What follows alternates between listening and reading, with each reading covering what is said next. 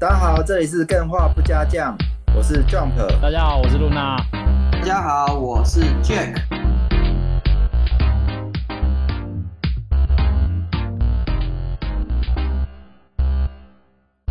今天轮到 Jack 当主题，是不是？不是我单主题，是我准备主题啊！干嘛的？脱光光躺在那边，就错人宰割。对啊，我脱光没人要看啊！哎，任人宰。你女朋友也不看嘛？所以你们都穿啊？算了，这个话题算了，没关系的。今天要聊什么主题？不对，那个 Jack，我们今天是算是推坑啊。我自己有一款游戏想要推坑，然后跟我之前推的宗教系列也有关系啊。是哪一款啊？哎、欸，这款我们应该很熟悉，有跟露娜都有讲过，但是我们没有一个系统性的，然后一个系列性的介绍这个游戏，就是《密教模拟器》哦。哦，哎，我看你很喜欢呢、欸，我超喜欢的，因为我上次看直播，在假日的时候，甚至跟干员一起直播在玩这款，而且我后来其实是有玩呢、啊，嗯。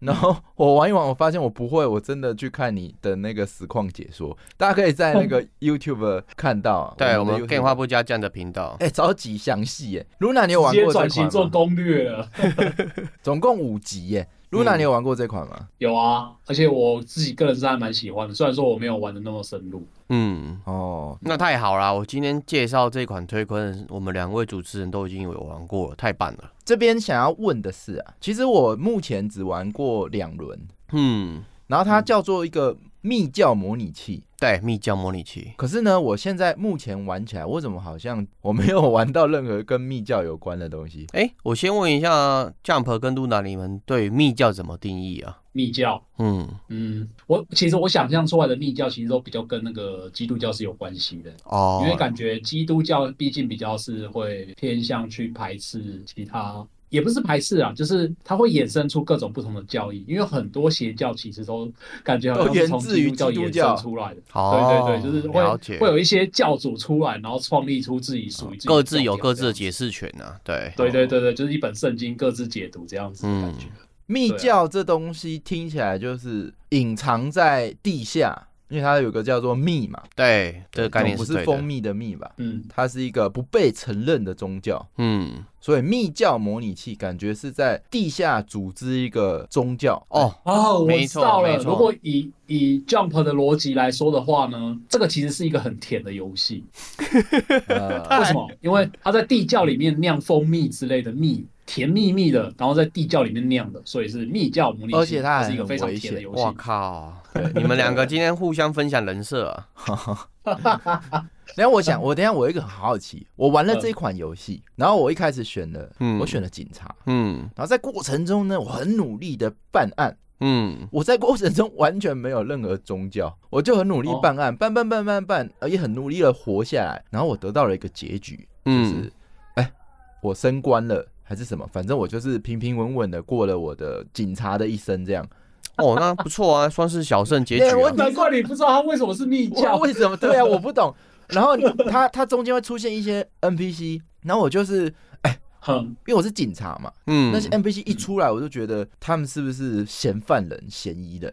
对，然后就不断的要去逮捕他们，或是干嘛的这种心态，结果好像不是哎、欸，我后来看你的攻略是，他们可能是要入我的宗教的那些人、欸。对啊，对啊，没错。但我都是以想要办他们的心态去玩。哦，所以一开始我刚刚先问你们密教的定义是什么嘛？嗯。啊，你身为一个警探出身的人，其实哦，很容易会忽略掉这些密教给你的线索，所以他就隐秘在台面下，直到你过了这一生都发没有发觉他，很合理啊，密教啊，这也是蛮悬的。嗯、我就这样玩玩玩，然后我就。破了，然后没有跟任何有密教有关系，所以我好奇这游戏的游戏目的到底是什么？哦，应该是说这个游戏主要的目的，如同它游戏的名称嘛，对，是密教模拟器。你要成为一个密教秘密宗教的领头人，然后你会探索梦境啊，跟法则相关的奥秘。只是在你要成为一个产生者、非生成产生者的过程当中嘛，对，你要付出些什么，经历些什么。只是 Jump，你在这个过程当中，你经历的那一些嘛，对，大。与你所看到隐藏在台底下的那些奥秘，所以你就没办法看到这些奥秘，就达成一个小胜结局。小胜哦，对啊，所以正常来说，如同字义上来讲，他是要我就算是一个警察，然后我在办这些秘密宗教，其实我私底下是要成立一个秘密宗教的。呃，对，没错。如果我不算是暴雷啦，就是即使你如果有发觉的话，你在自己是。一开始开开始这个角色的过程嘛，对，会有一些线索，这些线索会让你去怀疑说，到底我身为警探，身为反角局的一员，我做这件事情到底有什么终极的目的？然后你就会慢慢去探索秘密宗教的内核，然后你就会成为表面是个警察，私底下是一个秘密宗教的领头人。哦，我在玩玩这款游戏的过程中，我一直觉得好奇心是一个很重要的因素。对，因为它会一直有一些奇怪的东西跑出来，去吸引你去做一些奇怪的事情，就是偏离旁门左道，或者是你平常不会正道不会去想要做的事情。然后你越做就会觉得越奇怪，然后就会这个时候密教的那个氛围就会跑出来。没错，所以搞不好 Jump 是一开始就选了一个警察的职业，他就很入戏，就想要扮一个正义的警察。对啊，对啊，就我可以顺便不想要去做这些事情。嗯。顺便介绍大家这个怎么玩。我觉得它最特别的是，它是卡牌游戏。对啊，它是一个卡牌游戏啊。我第一次玩的时候，我我觉得它让我感觉我，哎呦，这是不是在玩《层叠大陆》？因为我也很喜欢那款游戏。嗯，那它《层叠大陆》就很简单嘛，比如说你有一个斧头，然后卡片，然后也有那个树木的卡片，然后它结合起来就会有什么生产物啊。然后接下来你就是玩生存，慢慢盖你的村庄啊什么的。可是这款游戏，欸，虽然它一样是卡牌游戏，但我觉得玩法差蛮多的。我觉得新手教学应该说是没有吧？嗯，我一开始没有，是完全不知道怎么玩呢，欸。但是它的大量的提示跟那个 tips，它的提示是所谓的文字文本呢，欸。对啊，就是如果你看不懂的话，真的还真的不知道怎么玩。我就所以，我跟大家讲，假设大家可以想象，整个桌面上它会随机分派很多的。卡牌有哪些卡牌？例如说什么活力、健康、理性，然后甚至有一些卡牌是人物，那或者是是线索之类的。嗯、那你可以把这任何的卡牌往台面上的卡槽丢。比如说，如果有一个卡槽是睡觉、做梦、入梦，我不知道这待会这个解释。我可以丢我的健康的卡牌在睡觉那边，我就会那一天我就会早睡早起。那如果丢恐惧还是什么的，然后他就会做相关的梦，所以他的那个排列组合就会非常多，所以整个桌面上可能包含工作，它也是一个卡槽。如果用健康的卡放在工作，那他就会跟你说你要用健康来换取金钱。对，没错，就是蛮有趣的。他把所有的可以做的事情变成卡牌，然后。桌上的卡槽可以去做出一个乘法的效应，就是你的变化性是非常多，你有什么卡都可以试试看，在那个卡槽上会有产生什么样的结果。嗯，我觉得这是大概的玩法。对啊，因为这个主这个游戏主要如同江宝刚刚讲嘛，它是以卡牌作为一个操纵游戏万物里面的呈现媒介。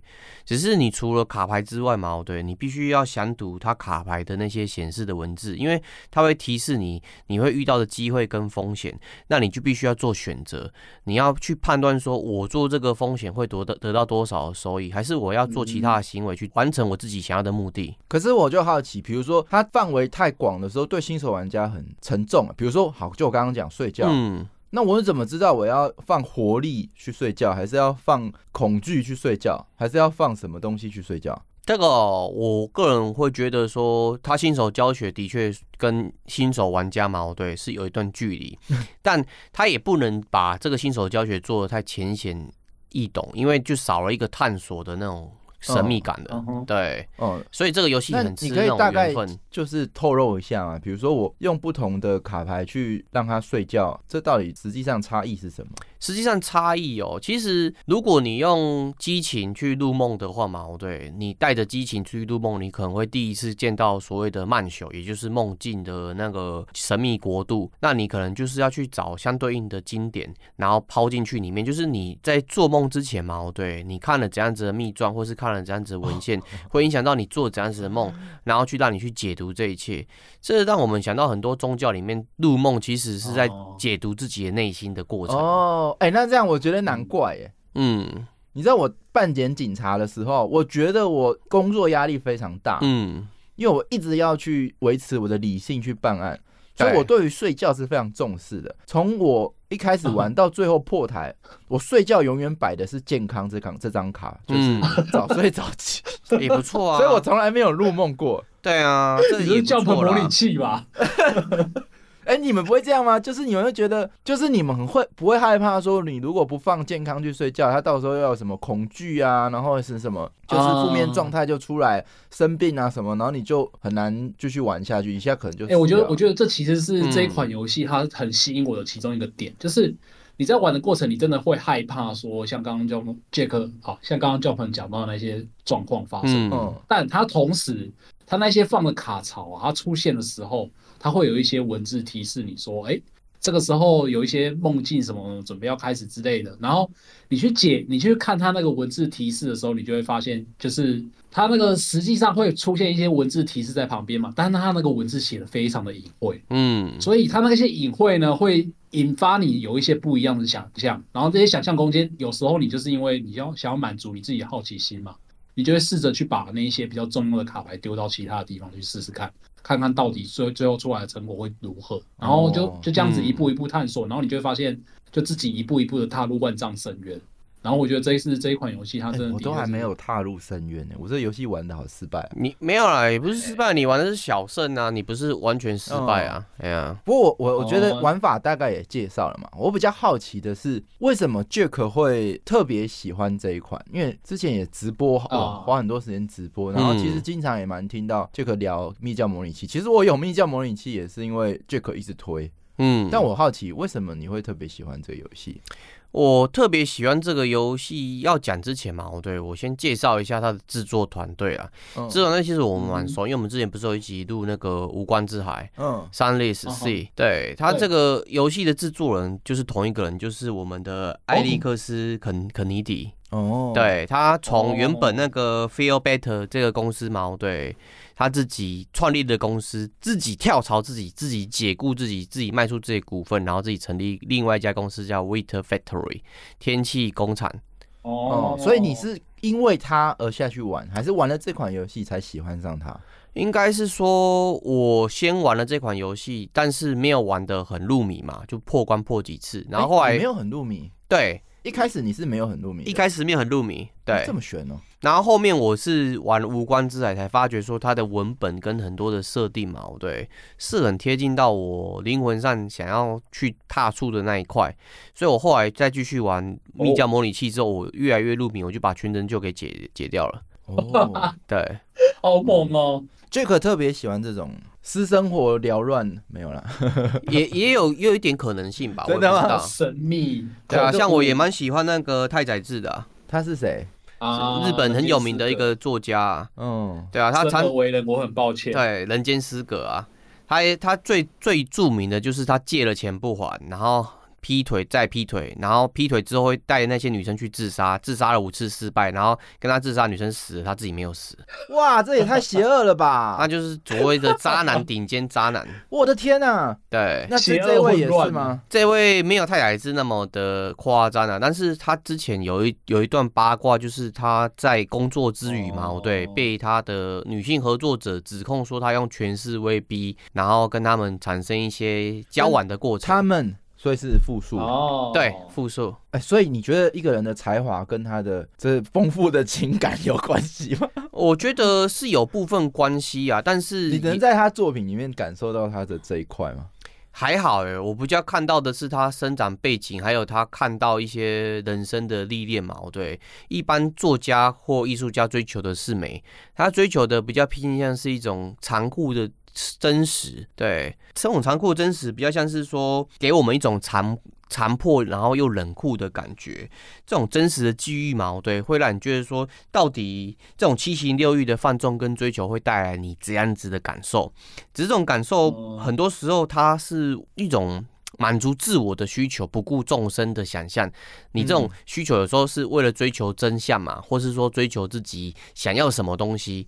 然后你越看他的文章，会觉得说这个人怎么这么坏，他可以做做出这些行为，或是叙述这些行为出来。但是有时候你就看到说他会在一些角落的地方写一些温馨的情感，但是又有点像在嘲讽这些温馨的情感的感觉。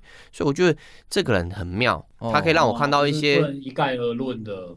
对，他会让我看到一些不一样的东西，所以他的人品怎么样，品德怎么样，其实我比较不在乎，我比较在乎是他带给我其他作家或者其他游戏创作者所看不到的体验。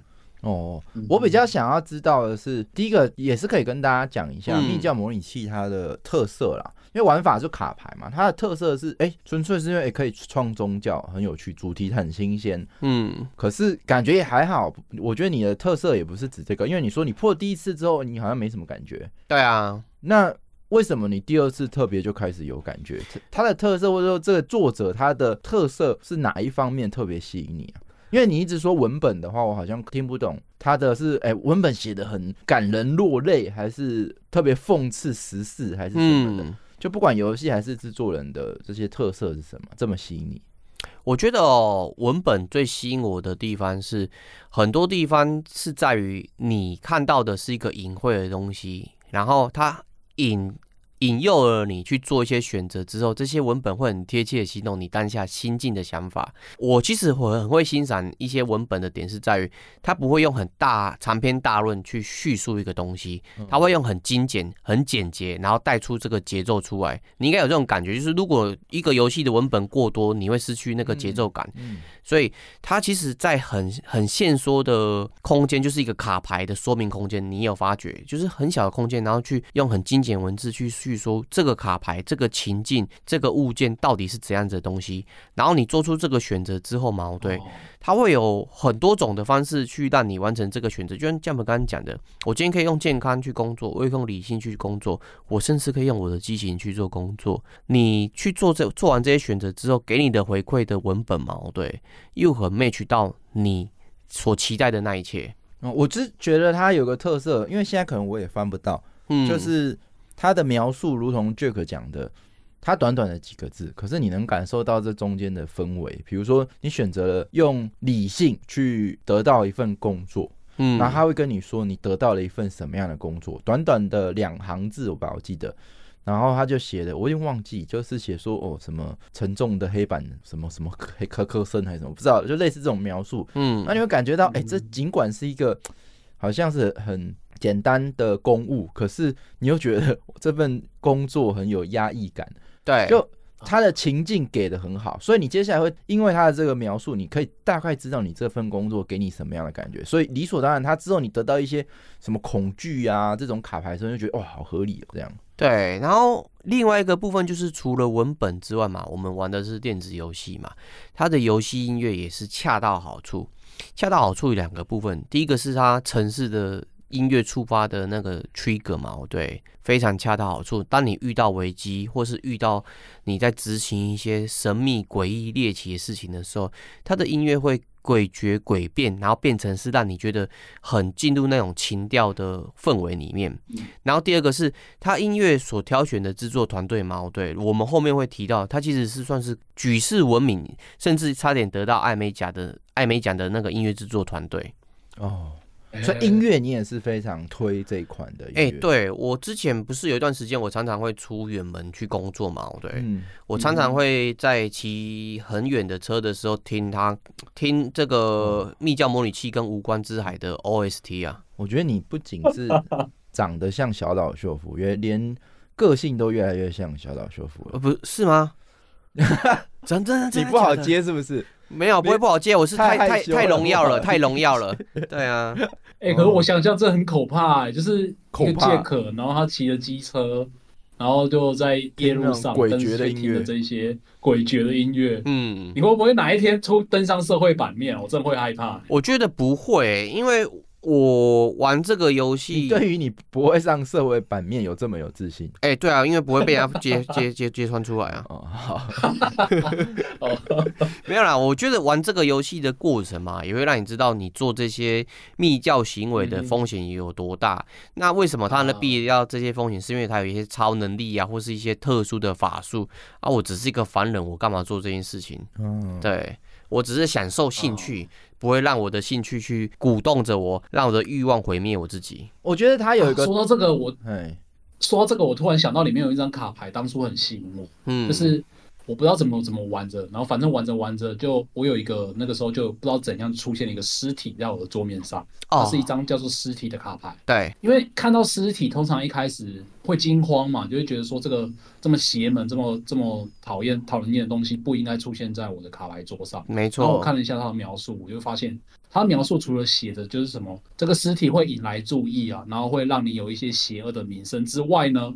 你可以使用尸体来打动那一些可以打动的人，这很棒。然后这个时候我就对我就觉得，哦，原来这个尸体不是单纯只有负面的东西而已，我真的要怎么样利用它？就是看我自己在玩这款游戏，对啊，看你是要蒸的还是煎的还是煮的还是炒的都可以。可可以讲 我对啊，目前粗浅的遇到啊，比如说大家可以想象，桌上有一张 NPC 卡，有一张尸体卡，我不知道尸体可不可以这样做，但我举举例，就你还有涵盖激情、活力啊、健康那些卡牌，然后你就可以拉那个 NPC 到一个卡槽，谈话的卡槽，你就是等于你要跟他聊天，哎，还可以选话题，然后就你就觉得很有趣，就是你所有的卡牌它都有一定的共用性，你刚刚说的那些卡牌。我刚刚说的那些卡牌，其实是都可以变成，比如原本是拿来睡觉的健康，我可以跟这个 NPC 一起聊健康，这个是比较有趣的啦。对，而且这些你刚刚聊的部分，比较像是它的游戏系统的特色，就叫做性向。性向就是说同一性向啊，或者是同一个性质的东西矛盾，你都可以让它去产生互动，所以你就变成不是一个独立单一解，就是例如说你要做 A 任务，你只能丢 A 任务物品。对啊。我觉得这个真的很强大，没错，嗯、这文本量也是非常大啦。我可以说它一个特色，就是它令我想象不到的是，它是一个感觉是桌游模拟器的一个卡牌游戏，嗯，可是它却能够塑造你很强的沉浸感，在于它的世界观里面，嗯，这是很厉害的，我觉得很夸张，而且你会很投入在你扮演的角色里面。哎，你想这样，哎，这样讲好像不太好，因为桌游其实也是这样子就可以办到。所以其实，嗯，不能小看这是卡牌游戏，沉浸感就不好。它的特色真的是，就是尽管是用这种卡牌，你还是会觉得哇，好投入这样。对，我我觉得有一个，我觉得有一有一个原因在，因为其他很多游戏它是用视觉去呈现这些东西的，但是我们在玩这款游戏的时候，它只用像刚刚讲，它只用很简单的文本去呈现这些东西，反而你在玩的过程中，你是有各种不一样的想象，然后每个人想象现在牌桌上出现的那个状况是都不一样的。就是会属于你自己的一个游戏体验，我觉得真的很厉害。嗯，我想要问一下 Jack 啦，嘿，你说，我是想要知道职业在里面的差异，因为我感觉他的职业的玩法好像差很多。我一开始在新手教学的时候，我好像是当一个被工作踩哎叫什么炒鱿鱼的乞丐之类的。诶、欸，新手教学一开始的职业嘛，他叫做失智青年，然后他是一开始、哦、对他那个忘记忘记事情的，呃，志的话是志向的志啊，哦，对。哦他是一开始的应该叫有志青年，但是后面变失智青年，原因是因为他一开始就直接被他医院的那些看顾的临时工嘛给解雇了。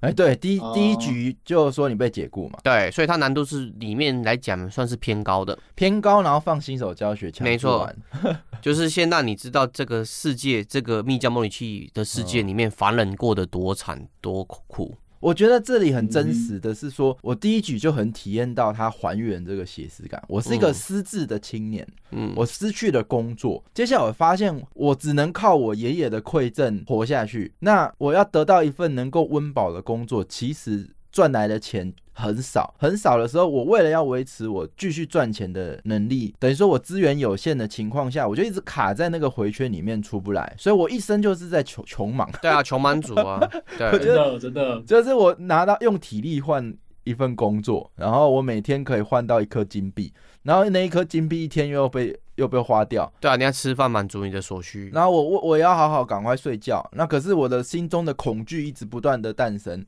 然后接下来我的遇就会遇到一些想法，然后我累积了三个恐惧，然后我的第一局就结束了。哦，对，因为你被吓死了。对，然后我，我第二份就开始觉得，嗯，钱非常重要，我一次不能只赚一个金币，所以我玩警察破案，哇，一次破了可以拿三四个金币，我之类的。我后来好有钱哦，嗯，然后我就当了当上了一个小康的警察，这样，然后就结束了。那我又不知道干这个游戏要玩什么。这游戏就警探模拟器啊，我们重新介绍一下。我们今天介绍游戏叫 警探模拟器。那我觉得它特别的是，它每个职业是真的能让你玩到它那个职业的感受。对，它这个游戏最大的特色就是它提供明确的出身的职业跟背景。也就是说，你今天如果你是一个警探出身，你一开始台面上所给你的卡牌就是调查相关的卡牌，那它 DLC 又提供了四种不同的职业嘛，或是不同的出身，像是食尸鬼啊、舞者之类的。嗯、那如果你是舞者，你一开始就是在一个剧院里面跳舞，所以你的玩法跟你的遭遇是完全不一样的，那就很妙的点。我我好奇，扮演食尸鬼。嗯，食尸鬼哦，其实我我是真的觉得这游戏的耐玩性很高啊。嗯，它每个职业玩起来好像真的完全不一样。但我好，你可以大概讲一下食尸鬼是玩哦，他还要工作吗？食尸鬼他要工作，他还是会有自己的身体上的所需。如果你不不吃饭啊，不工作，你就会死。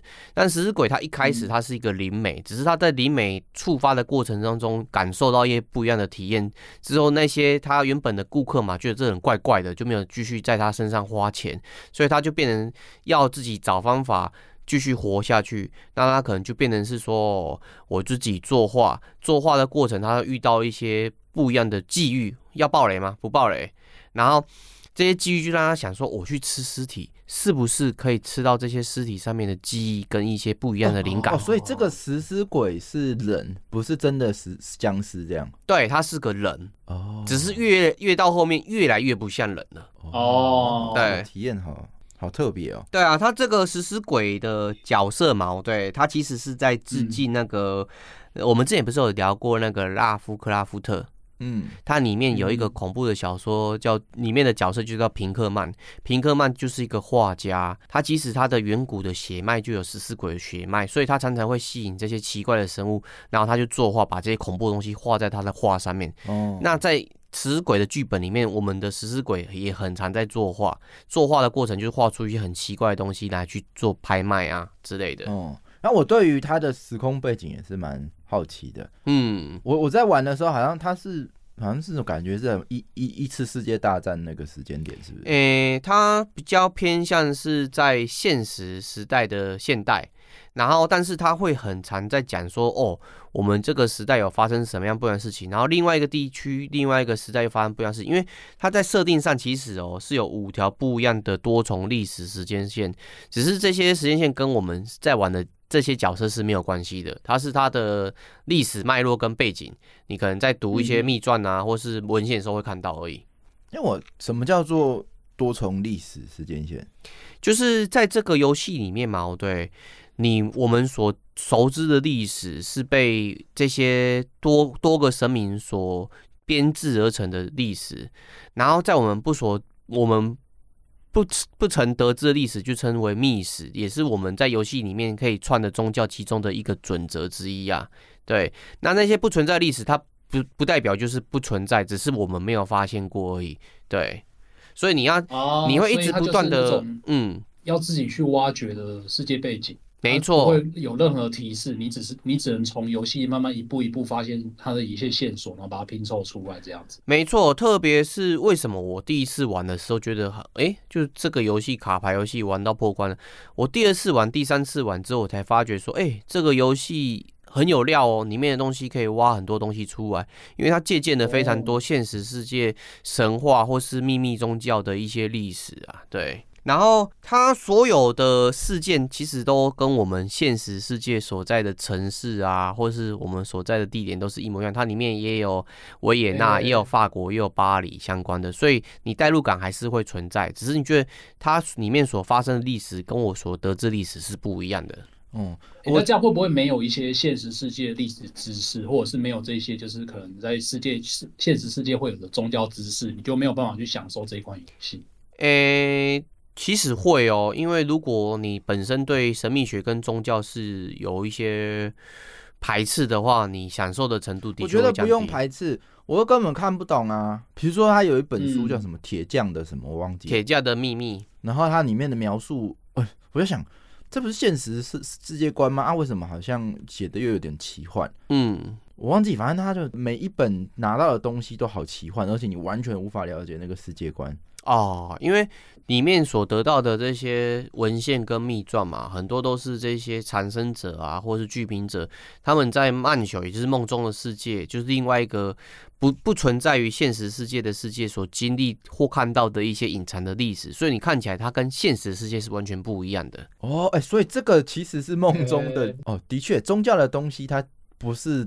那么不是那么的具体，具体对，没有那么的现实，对，哦，哎、欸，对，所以他感觉有那么奇幻这样，对，而且我觉得在玩的过程嘛，对你刚刚讲那些奇幻是存在的，但是如同刚刚 Luna 跟 Jump 讲的，你在里面你会不断的要思考一件事情。我在创立密教之前跟创立密教之后，你每天还是要吃饭，还是要生存啊？嗯，你还是会遇到很多人美送你，他对你进行攻击啊。所以，你除了在存取宗教的那些奥秘之外嘛，对，探索宗教奥秘之外，你还要怎么思考活下去，并且开设宗教什么的？基本上你是要有钱嘛，没有场地，没有钱，也没有信徒，你要怎么？继续成立你的宗教，所以你就要思考，我要怎么利用我的宗教知识，还有我所拥有的资源嘛？对，去让我的生活过得更好。例如，你今天我觉得这很难哦。嗯，这我每次在玩都玩一玩，就会就会变成说没有办法一兼二顾。哎，就是可能我有时候宗教好像很厉害，但其实我的健康已经快要死掉，我已经变成一个残疾人士。哎，这游戏要不然就是我很有钱。对，我很有钱，但是我没有办法去创立我的宗教，我就整天在那边那些讨厌的警探，整天就在那边来说，哎，你是不是在做一些不法的？讨厌警探在骂 Jump，他们就没钱。嗯，你就是被 Jump 抓的那些邪教徒。对，我就被 Jump 抓的那一个人啊！我超积极破案的。对啊，所以你就很快就升官了，真的是秒破关。所以他，你不会觉得作者很妙吗？他不只是让你去扮演异教徒，还让你去扮演里面的警探。然后我觉得他这个警探的角色有点像是夺魂剧里面那个警探。就是后面变反派的那个警探，这个梗太深，如果没看的人就不知道。哦，对，好可惜，我就没看过。我我问一个问题好了，如果出现了一些 NPC，我就想说，哎，终于有人出来跟我聊天，哎，聊一聊，我发现我出现了一个邪名这张卡片，嗯，邪恶的邪，民众的民，啊，是什么？然后他就说，哎，我要小心这一张，我会被抓。所以他意思是说，我跟这个人聊天，聊了一些呃。不好，不能被人家知道的事情。然后警察如果这时候出现有我有这张卡，我就会被抓，是这样意思吗？是没有错。你所遇到的那些熟人嘛，对，他本身就是对这些秘密宗教是有兴趣的人，所以你跟他聊的过程嘛，对，他可能都跟你聊说，哦，今天分尸了某个人嘛，对，好开心哦，他的尸体可以做很多事情，就像露娜拿到那个尸体一样，他们都觉得这些东西是习以为常的，所以你们这些谈资嘛，对，就会累积所谓的邪名，而。你的你的邪名就会引来你的警察同僚啊，对你抱持怀疑。哎、欸，原来你也是这样子的坏东西，那我就会去抓你。哎、欸，我一开始不知道那个警察是坏人呢、欸，警察是好人，那你才是坏人啊。哦，我不知道，我我在我的世界观那一局也是好人啊。嗯，所以我看到警察，我一点都没有害怕他。我我一直找时间，我就跟他聊天，我就觉得哇，有难得有好朋友这样。但是也没有聊出个什么，还交朋友。哎、欸，其实跟你刚才在玩模拟市民啊，我我真的不知道这个密教族模拟器密教在哪里。我在玩的过程中一直没有发现。因为警察在里面的设定，它是一个属于特殊的机构，叫做反角局。反角局的目的嘛，对，就是去抓这些邪教教徒。因为这些邪教教徒，他跟我们现实世界不一样点，他们是真的有那些超特别的能力，可以颠覆世界。所以这些反角局的警察同仁，他们必须防范于未然，未然在这些密教教徒还没有成为气候之前，把他们抓起来。那我就好奇了，那个警察。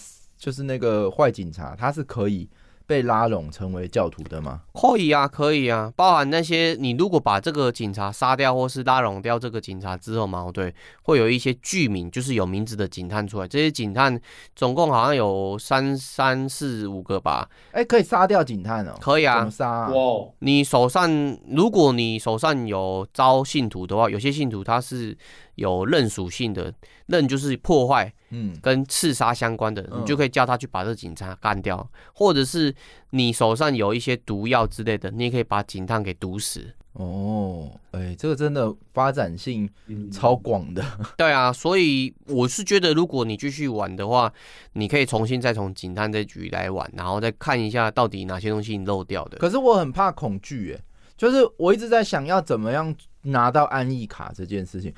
因为它很很难很难。我一下子我判我办案办一办，然后我就累积到恐惧卡。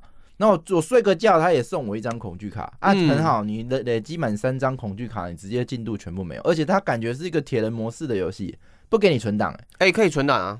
是吗？他叫我存档，一定要退出游戏。对啊，存档退出游戏，然后再把那个资料夹的存档嘛，对，copy 备份。哦，要 那不叫铁人游戏。对，那我安逸要怎么拿？你可以教我一下吗？安逸的话嘛，对，你可以花钱放在睡眠。对哦。睡眠可以放钱哦，我还真不知道哎、欸。然后第二个是你可以，那它的描述是什么？嗯，忘记了，忘记了，就是反正你把钱放在那个，哦、把钱放在枕头下面睡觉就会有安逸感，这样，哎、欸，就感觉你身上有钱就睡得安稳吧。哎、欸，这还我都没想过这张卡可以这样用。其实其实这个恐惧嘛，在前期是新新人杀手，但是在中期的时候，你就会发觉你是不是会经过一个什么叫做入迷的季节。对，入迷的季节就会产生入迷嘛，入迷加恐惧等于清空，变成一抹回忆。哦，然后你后面其实，在录在吸收教徒的过程嘛，对，你都可以把这些感受的卡片拿去合成，让教徒去感受你的体验，然后那个卡就可以消掉了。哦，哎、欸，我就觉得好笑，我好不容易拿到一张恐惧，然后我又拿到一张安逸，嗯，然后就如同你说的，很开心，它变成一抹回忆，嗯。然后我就我就超开心，我就想说是把这个愉快的回忆拿去探索，探索完得到一张恐惧，这是什么鬼啊？这我跟你分享过，有些时候你你的恐惧回忆用安逸去压制之后，你还自己不知死活去找死，再重新思考那个一抹回忆，就像你我们之前在玩恐怖游戏，靠北的。你玩恐怖游戏，然后你哭的要死，或看完恐怖的哭的要死，然后你的朋友就可以这个冰淇淋安慰你，你得到安逸，然后就消去恐惧，然后突然有一天你想说，我那天到底看了什么？好害怕，就回来。对，我不知道啊，反正我做什么事都，我甚至想说我那我用活力还是健康去睡觉，他还是送我一张恐惧，我觉得好烦。因为有些过程嘛，我对，它是有 RNG 要素的，就如同你丢一抹回忆进去里面，有时候是给，应该说你有时候丢理智嘛，在睡觉，有时候他会给你什么博学，有时候睡觉，对，有时候会给你呃入迷，甚至有时候给你恐惧。哦，对，你刚刚有提到季节，嗯，这其实我还一开始还是没有很懂，说这季节要干嘛哦。这里的季节跟我们所知的一年四季春夏秋冬不太一样，它比较像是你内心中的季节，就像我们活着的过程会经历一些呃痛苦、低潮、开心，或是你对什么东西入迷，或是对什么东西感受到恐惧，或是你会觉得你时时刻刻被人家监视，全世界都不喜欢你的感受。哦，哎，对，还有恋爱的季节，我觉得这一块蛮写实的。嗯，你比如说哈，就算我们今天。生活过得很顺，嗯，可是内心有时候就不知道为什么突然出现了一个季节，叫做忧郁的季节。哦，对啊，就算你再顺，然后哎、欸，你在这个时间点，如果哎、欸、你你手上有哪些卡片太多的时候，哎、欸，你就会陷入那忧郁出不来之类。对啊，我觉得这一块好像还蛮真实的。嗯。但他，但他，我对于他对游戏的影响，我就不太了解。我感觉他就随时出来要让我 game over 的东西。其实，如果说你有专注看他的文本的话，你会发觉，不是会有一个时间流逝的卡牌在在你的台面上一直存在着。嗯，它会一直倒数嘛，倒数就会吸引你的钱嘛。嗯，其实他会告诉你，你下一个季节是这样的季节。对，但是我对于那个资讯，我没有什么。知道的用意啊，我就算知道下一个季季季节是什么，然后对我现在来讲还是没什么帮助哦。会会帮助非常大。如果你继续玩下去，你会发觉很多时候你都要特别关注下一个季节是什么。假设下一个季节是那种呃入迷的季节，你就要留恐惧，或者是留一抹回忆。为什么？因为如果入迷的季节吸了三个入迷，你就会发狂而死。但是如果你有留恐惧的话嘛，对，你可以把恐惧丢进去里面，它就会消一个入迷。哦，哎，我还真不知道哦，我我我之前都以为恐惧是坏卡，所以恐惧是可以消入迷的。对，啊，入迷我我倒是没遇到入迷这张卡。对，然后入迷很多时候是可以合成很多稀有的那些元素，你在做炼金学相关的时候，入迷是一个重要的元素，所以这些危机很多时候是会变成转机啊。对，这些季节很重要啊。像你如果接下来你看到你遇到的是一个令人起疑的季节，就是警探要来找你麻烦的，那你就会知道，你接下来就不要去探副本，嗯、也不要去谋杀人。哦你手上的尸体赶快吃掉，不要让警探看到。嗯，对啊，接下来没有经历过，要怎么知道要提前做准备？这应该都是要死过一次才知道要要哦，入眠的季节就要先准备什么东西。对，可能死个五六次、七八次，你 就大概知道季节该怎么应付。就像我们人生不是都会经历失败？你说你就像我们人生都死过了。哦不是啊，我们人生不是会经历过低潮？那你经历过几次低潮或是挫折之后，你就知道下一次我可能哦，感觉最近又要低潮来了，我是不是要做一些准备？嗯，那我可以多张一点的活力卡之类的，安逸卡之类的。哎、欸，对，可能准备多张的安逸卡，安逸卡从何而来？就多存钱啊。那你如果不舒服的时候，我就可以请很长的假，让我自己心情开心。总不可能我过得很辛苦，然后要去被上司干，然后更更更不开心之类的、啊。哎、欸，我我刚刚想到一件事情，因为他的卡是会消失的。嗯，你如果放在那都不用，一段时间它就会消失。对啊。然后我有看到我的警察这张卡，就我工作这张警警察工作证线索。是会是会消失的，它会是会倒数的，所以它倒数倒数完，我没有去工作就会被 fire，是意思是这样？没错，你如果去警探的工作过一段时间你不去工作，就有点像是旷职的概念，那你就要花你的激情去跟他说，我想要重新找回这个工作，包括你去商务公司啊，或者你去那个剧院跳舞，也是会有这个问题在。还有你手上所持有的那些恐惧、安逸，他们是不是也是有时间？嗯，就像你的情绪一样，它不是永远的，如同我们，呃、欸，它其实里面也有情爱的要素，这些情爱其实也会随着时间消逝的，所有的爱，所有的情感都会随时间消失。对，嗯啊，我反正我玩起来感觉很像人生模拟器啊。对啊，它比较，我还是没有玩到密教那块，嗯，但是我觉得它是很真实的，你可以玩到每个职业，然后你会在那个职业里面玩的很。就是真的很像人生，可是你不会觉得玩玩这个人生模拟器之后，总觉得少了哪一位？对啊，我就不懂啊。所以那些到底要怎么样创教啊？所以这个部分嘛，嗯、对这个游戏有一个特色，就是他希望你能够挑战自己身为凡人的能力的极限。哎、欸，我问一下露娜，你是什么时候开始创立密教的？嗯、你一开始就知道要创立密教吗？其实我不太，我不太确定我在玩的过程中有没有成功创立密教，但其实是有一些蛛丝马迹的。例如说，它里面会有一些 NPC 出现嘛，然后我就有时候会手贱，我就会拿一些呃，我可能在睡梦中探索到的一些秘典，然后或者是一些奇怪古代的法典，然后去问他们这些事情。哦哦、然后，哎、欸，你好聪明哦，对，可以聊这些东西，嗯、我都跟他们聊健康还是聊？你聊的太频繁了，没有，我都聊那个啦。嗯不不呃不确定的线索那个证据，对啊，啊，我都跟他聊，因为我想办案，我想说可以可不可以从跟他聊的过程中 啊，他就是他就是犯人嫌疑人，然后你跟他聊线索，他会跟你继续聊密家的东西，多多一个协名卡，超靠北。对啊，哎、欸，我也是哎、欸，而而且我觉得很好笑，就是。你在不一样的状态下去跟他们聊同样的东西，会出现不一样的结果。例如说，我在探出有一些密教的密邪点之前呢，去跟他们聊这些东西，他们就也没出现什么奇怪的东西嘛。哦。但是我自从探出来之后，然后去聊这些东西，我就很容易就可以得到一些邪名之类的卡，负面的卡片。嗯。因为他们不相信我啊，然后我就硬要去跟他们聊这些东西，他们就说：“哎，那个什么，你不要跟我聊这个，你滚开什么的。”然后就得到一个邪名。我因为我听 Jack 的攻略里面有。教徒，就 NPC，你可以变成你的教徒。对啊，那这件事，噜那，你有你有收到教徒过吗？好像还没有，然后好像还没有。对啊，这根本就是人生模拟器啊！谁会到底谁会知道这个要怎么？不是，因为他很容易死掉，他真的很容易，就就就 bad ending 了，一下就死，就有时候就被抓，有时候就是因为健康死掉什么的。我就是还没有还没有办法玩到。哎，我第一我玩三次啊，第一次钱不够死掉，然后第二次是那个。恐惧死掉，然后第三次是那个当上 小康的警察之类的。哦，大概讲一下他大失败结局。我仅列部分嘛，第一个就是常见的恐惧吓死嘛，嗯、然后这个入迷发狂而死啊。嗯、第三个就是没有钱嘛，营养、哦、不良而死啊。啊，第四个就是耗尽岁月老死啊。然后、哦、还有这个，还有活活被人家吃掉而死啊。哦，对。然后还有被警察秘密审判之后被刑求不存于世界而死掉。所以没有，我现在想要好奇是，你可不可以？我好，我等下我要。然后还有被分尸之后变成碎片收藏品，你也是失败。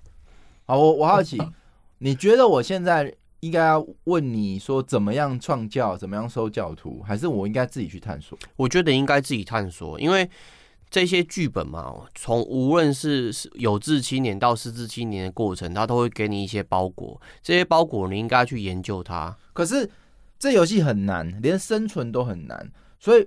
何况是我要创教，所以我必须花非常多的时间先学会活着，我才玩得到创教这一块。嗯嗯。可是你为什么只想着用健康去赚钱，你不用理性去赚钱，或是用激情去赚钱呢？我用理性赚钱过啊，可是每次就给我一一个金币啊，可是久了就我就饿死了。可是理性赚钱的过程，你是不是会遇到上司刁难你？嗯，那你是不是要思考着怎么把上司搞死，或是怎么满足上司，你就会升职啊？你怎么那么坏啊？我只是想说我要早点睡觉啊，不然我会生病。对啊，所以不能心理生病，生理也生病啊。嗯，这个工作单位很妙嘛，所以这个这个你总是要爆点肝才有办法升官嘛。坏人坏人玩这款游戏比较适合，应该是说比较头脑比较灵活的人玩。我的问题叫没有邪念，对。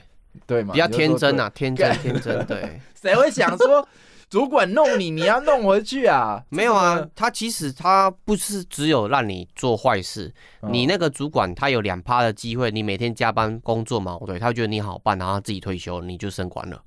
然后我又破了，这样没有啊？你没有破啊？你就升官，你一天原本是一个金币，你就一天变两个金币哦。然后接下来可能你会继续升官，你要么就是跟。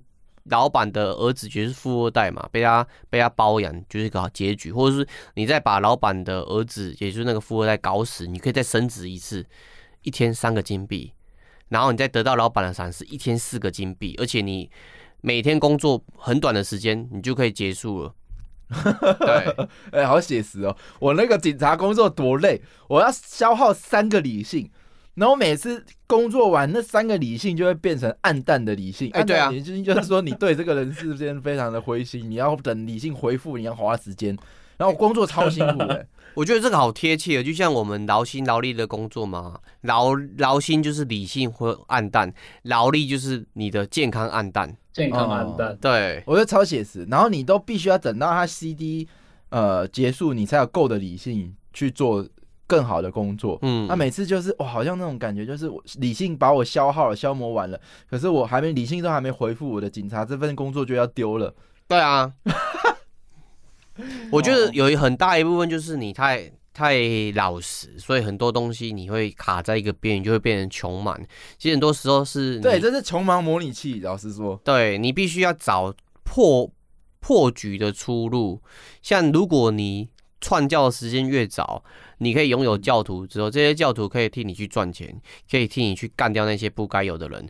那这些教徒就可以让你不断累积财产，累积财产之后，你可以买更多的秘传的秘籍，你就可以增加你更多的实力跟 你的那些属性。哦、我我现在在、欸，可是可是我我想要帮 Jump 讲一句话，因为我可以理解为什么 Jump 会玩到好像在玩穷忙模拟器。嗯，因为这一款游戏，它不管你在做任何的事情，它都会有一些有有很多的那个时间倒数在那边逼的。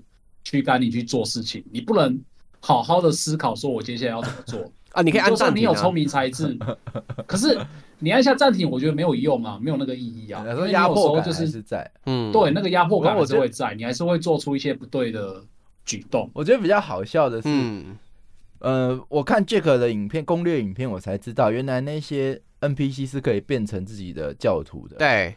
那反正我我一开始警察办案嘛，我去上班，哎、欸，上班拿到一个线索是，哎、欸，犯罪嫌疑人抓起来，对，然后我我就把他很尽力，哦，看这嫌疑人，我要抓到最强的证据，把他抓起来，然后这张卡就消失了，赞，然后就破案了。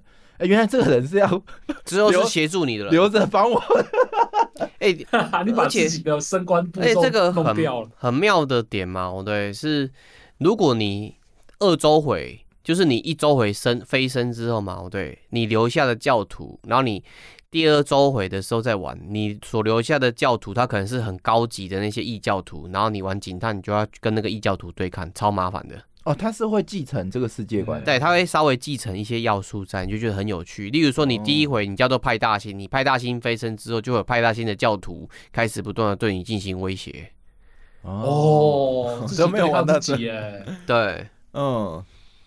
那我们刚刚讲，就是其实，在过程中你会不断的被压迫，那些压迫其实就是一个你自己要挑战自己的极限。就像，呃，Jump 跟 Luna，你们有把你们的那个健康升级过吗？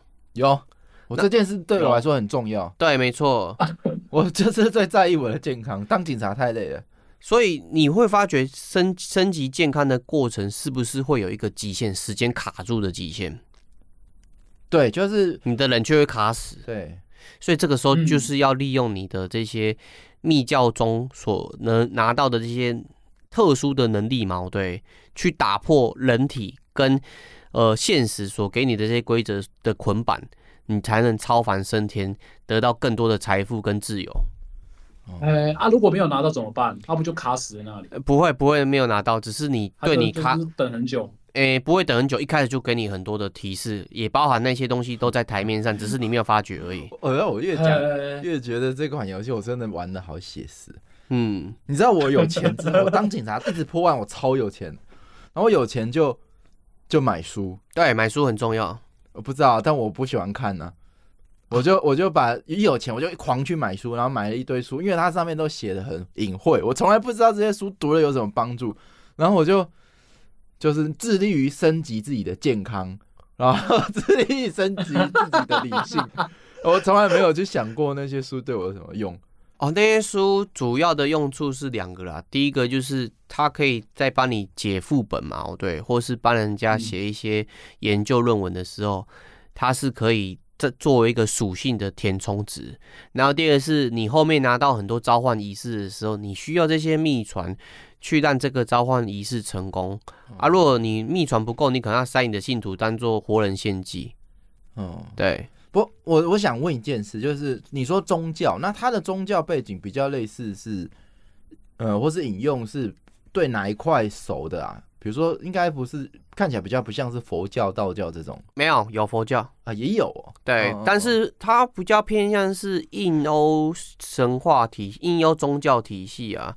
它所有大部分的宗教，你里面会看到犹太教、基督教，嗯，然后佛教，嗯、然后还有那个什么印度教，也有那个密特拉教。密特拉教是希腊。那个罗马帝国很久以前的秘密宗教，哦，对，还有罗那个什么什么去了希腊神话里面的一些不同的神神奇之类的，然后他有引用很多，跟我们现代的邪教其实差异很大，哎，不能这样讲啊，是因为我们自己所看到、所听到的都是表面的宗教，像我刚刚讲的佛教。哦基督教它都有自己底下所谓的秘密宗教的教派，像佛教，你有听过那个密密传佛教吗？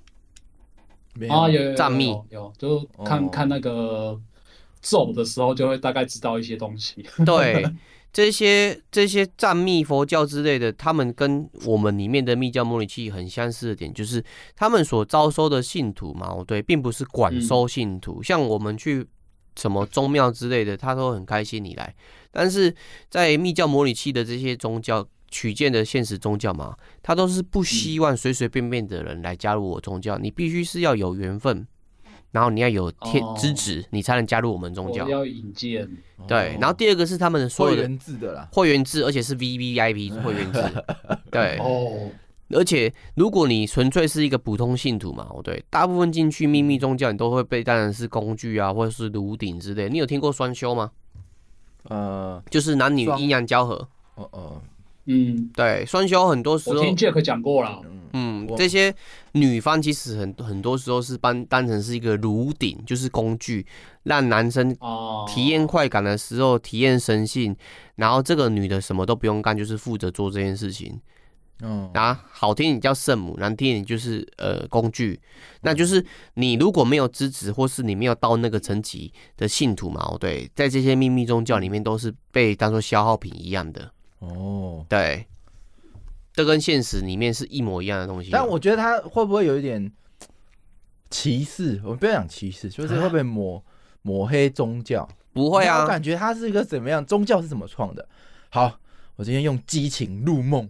梦到了一个 不实不切实际的东西，然后我就拿这个东西跟一个一个人讲，然后那个人就哇，觉得你很厉害，然后渐渐的就成为你的信徒，嗯、然后你就飞升了，然后他就沦为便器，就这样便器。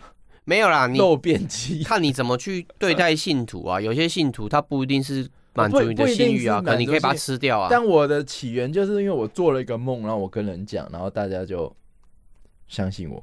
哎、欸，其实，在历史上，蛮多宗教都是这样起来的、啊，就是靠你的一些幻想跟你的一些伟大的志向嘛，哦，对，就成立了一个宗教，然后大家就不断的脑补的过程，把这个宗教给完善。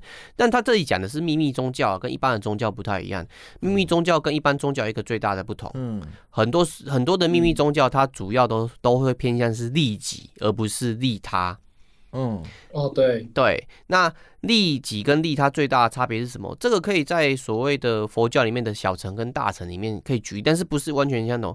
大乘就是我要普度众生才能成佛，小乘就是借由我自己的禅修，我自己的思维，让我自己超度，我自己就能得返。成为另外一个存在，嗯，那这两者最大的差异就是利他跟利己，嗯，对，那所以你说会不会歧视宗教？其实还好，因为抹黑啦，不要应该讲歧视，对对，也不是歧视，也不是抹黑。你入梦做了个梦，你就可以创教，这样好像没有啊，这也没有抹黑啊，很多事实就是这样子啊。是啊，这样不会让得罪很多信仰吗？不会啊，而且它里面就很明确的指这是秘密宗教啊，像基督教也有很多秘密宗教。嗯、我们之前聊的死魂曲里面，它。取决的就是日本的隐秘基督教啊，那在这个里面嘛，我们的密教模拟器里面，里面也有所谓的秘秘密基督教的经典啊，像撒该福音之类的。哦，对，的确啊，如果很多秘密宗教可能是真的这样虚构出来的，哎、欸，大家就信了之类的。哎、欸，虚构这样讲就不对啦，你就质疑人家存在的意义。那梦做梦梦到的东西不是虚构的是什么？专周梦蝶，你是梦到蝴蝶还是蝴蝶梦到你？或许我们现在在聊天的过程，这才是虚幻的，你梦中才是真的啊，对不对？欸，因为我平我平常其实很喜欢去 Netflix 看一些，就是现在现存于世界上的的那种，大家说叫他们是邪教，就是邪教的纪录片。嗯，然后我发现他们都有其中一个特点，就是他们都是基于现实的宗教去做引申出来的，没错，密教。然后这些现实的宗教，就是它已因为已经有一个基准在了嘛，然后它就是听起来，你就是在讲的时候就会听起来哇，这就跟好像很厉害。刚刚讲你把那个那些引经据典梦到的那些，或是买到的那些据点拿去做梦，再梦到一个自己的东西，然后去创教之类。对，对，然后只是他们在说服信徒的过程中，他们会慢慢的去洗脑信徒说，你要信的其实不是上帝，而是我自己。没错，然后这个时候密教就会开始慢慢变歪，然后就会慢慢产生了一些，就是让大家，所以密教比较多是利己。你刚刚的意思是这样吗？对，就是我自己要把自己提升到另外一个境界。哦，所以一般比较多大型的宗教，比较主流的都是利他比较多。对啊。普度世人，或者是造福世界，人人平等。其实我觉得露娜跟 Jump 刚聊到的现实的秘密宗教，我们都是用一些世俗的道德观去看待他们。那但是其实，在教主跟教徒的脑中是觉得你们才不懂啊，你们才是不懂的那群人啊。哦，对，你们觉得钱是什么？钱是用来生活，钱是用来维持我的梦想的。那钱用来贡贡献我的宗教有什么不对吗？你觉得家人是什么？才是未开化的那一世俗的。对，家人就是跟我有关系，但是他们是未开化的人。那我先进了我们圣教之后，嗯、我自己先开化，我再带我的家人一起飞升，不好吗？你们在想什么啊？想不通吗？哦，对他们其实是有这样子的概念在，就是价值观有落差，哦、所以我们都会把它当做当做邪教。但是这样讲也不太对，我先。比较建议是叫新兴宗教啊，或是特殊宗教会比较好。但我我听到这，我都会想到那 X Japan 那个入入邪教那个啊，对对对，我觉得很多会昙花一现的这些新兴宗教嘛，都是他们的教主跟他们的教徒的涵养还不太够，像最早期的。基督教，它一开始也是被罗马帝国的多神教相关的那些皇帝打压，它一开始也是秘密宗教啊。后面他在他的信徒努力之下，还有他本身的教义矛盾，是符合那个时代人的需求，他就变显显性的宗教。变成台面上的宗教了。嗯、很多宗教越来越多人相信。对，很多宗教都是需要这些信徒去改良的啊。所以所谓的秘密宗教是不好吗？我不知道。对，我不能说好或不好，看每个宗教的信徒跟他的教主怎么去，嗯、呃，或是他的宗教的领头人怎么去改变这个宗教的教义啊。对，嗯、不过这里有点聊远的啦，因为我们今天其实虽虽虽然是在聊密教模拟器，但是我觉得这个游戏最好玩的点就是你不一定只能用宗教的模式玩这个游戏，它是一个灵活度非常大的卡牌卡牌游戏。哦，对啊，我就完成警探模拟器啊。对啊，如果你 你其他的那个 DLC，如果你有的话嘛，对，你玩武者的那个模式，因为你警探破了，哦、你武者就可以直接开启了。武者没有哎、欸，不知道为什么，我、嗯、我现在再去开，我还是只有三个职业。对啊，它就是一次三个让你乱 random 选。哦，所以我下次再重开游戏又有新的人，可能会有不一样，但是有些有些职业是要你破关或是你要死掉之后才办法取得的。哎，这玩游戏设计还是玩的挺对。那像你玩武者，你可能会玩到会被包养小胜的结局啊，不一定是只有警探那种的小胜结局，它这种小胜结局有二十几种啊。嗯，对。哦，我现在唯一好奇，那真的是可以当成当成生活模拟器去玩，二十种小胜结局，就是我可以玩各种不一样的人生，但是根本就不用密教了啊。我觉得，如同我刚刚讲的，他在这一些文本的过程会一直不断暗示你，哎。你赢了，你过得很爽，但是好像你少了一些什么哦，你好像缺少了些什么。对啊，对，你的追求就这样子而已吗？你玩这个游戏就这样玩吗？所以你第二次玩的时候，你就会慢慢去抽丝剥茧，找那些线索。恶魔，对，这是 AK 厉害的地方呢、啊。嗯，对，哎、欸，不过我看今天的时间好像差不多了、欸，哎，嗯，本来我们要继续聊下去，我这边还有准备一些内容，然后我个人觉得啦。嗯嗯，我推荐我们两位主持人，这次要不要脱胎脱胎换骨，摆脱你们凡人的皮囊，我稍微再玩一下，创立一下你们的邪教，例如说 Jump 神教啊，或者是露娜邪教、AI 神教，我是可以决定我的邪教，不要讲邪，我决定我的宗教有 圣教，圣教有什么特色吗？有，可以，就我需要我的信徒做什么事情，是我可以决定吗？还是我研读了哪一本？经典之后，我就只能往那个方向创教之类的。呃、欸，应该是说你在玩警探的过程去书店是对的，因为你可以针对这个世界上所残留的法则的文献嘛，对，去列出各种不同的法则，你去挑一个，然后去跟人讲，去讲的过程，你就会自己去领悟，你就会创教，创立的这个教嘛，对，你就会选择一个一本书。一本秘传，当你内心中的秘传当成是你的创教原则，你就是这个准则的教。哦，还是可以自己选的，可以自己选，不是随机的。我我一直以为他的书都是要通读的，所以只要选一个去钻研下去就好了。钻研下去，然后最后你会不断的往往上爬，可能二阶的秘传、四阶的秘传、六阶的秘传，等到你飞升的时候，你就需要更高阶的秘传去支持你。啊，其他其他不同准则的秘传，你一样可以照读。在你下副本，呃，下藏宝地的时候，你还是会去用到。嗯，对你，你作为一个密教的教主，哎、欸，其实你有发觉很厉害的那些秘密宗教的教主嘛？对，他其实是三教合一。像我自己啊，我在有研究一些神秘宗宗教学，我有读《金刚经》《圣经》，然后那个《可兰经》相关的，我都有读过。嗯，对，我觉得，我觉得如果对宗教有兴趣的，你会通读各种不同的宗教的经典。嗯，对，截长把它，融合成为属于自己。没错，没错，你你，因为他们每个的不同的哲学互互相的碰撞，价值观也会碰撞。那你如果找到一个呃合适的着力点，对你的人生在经历很多的困境啊，或是你身旁的人痛苦的时候，这些东西都可以拿来帮助他们，或是利用他们。嗯，我少你一本呢、啊。好啊，我读过两本。哦是哦，《玫瑰金》跟《土豪经》。杰克教，《玫瑰金》是天主教的，不是吗？还有《土豪金》呢？《土豪金》《土豪金》是什么的啊？没有，就是手机的颜色啊。哦，哦哦，好，我以为你讲的玫瑰经真的有这个 《玫瑰金》。我《玫瑰金》有啊，天主教有啊，吃吃到螺丝不是是要踢到铁板。Jack，我第一次听到 Jack 被 Jump 的像画弄到不能招架，也不是不能招架，我吓一跳，想说哇，Jump 读过那个天主教的玫瑰金，蛮特别，因为你是天主教。哦、那个玫瑰金啊？对，没有没有，我有用过玫瑰金，也有用过土豪金啊，赞呐！我我还找不到第三个。你有用过奥里哈根金吗？哎、欸，好，这个 今天节目到史蒂芬金这边。哦，史蒂芬金的著作我蛮喜欢的。哎、欸，你暂时无法结尾、欸，这样怎么办啊？你就结啊！好啊，结啊！那我们下次继续再分享这个系列啊，因为我觉得蛮多东西可以继续讲，而且我们两个主持人他有很多进化的空间呢。好，谢谢大家，谢谢大家，谢谢大家，拜拜。拜拜。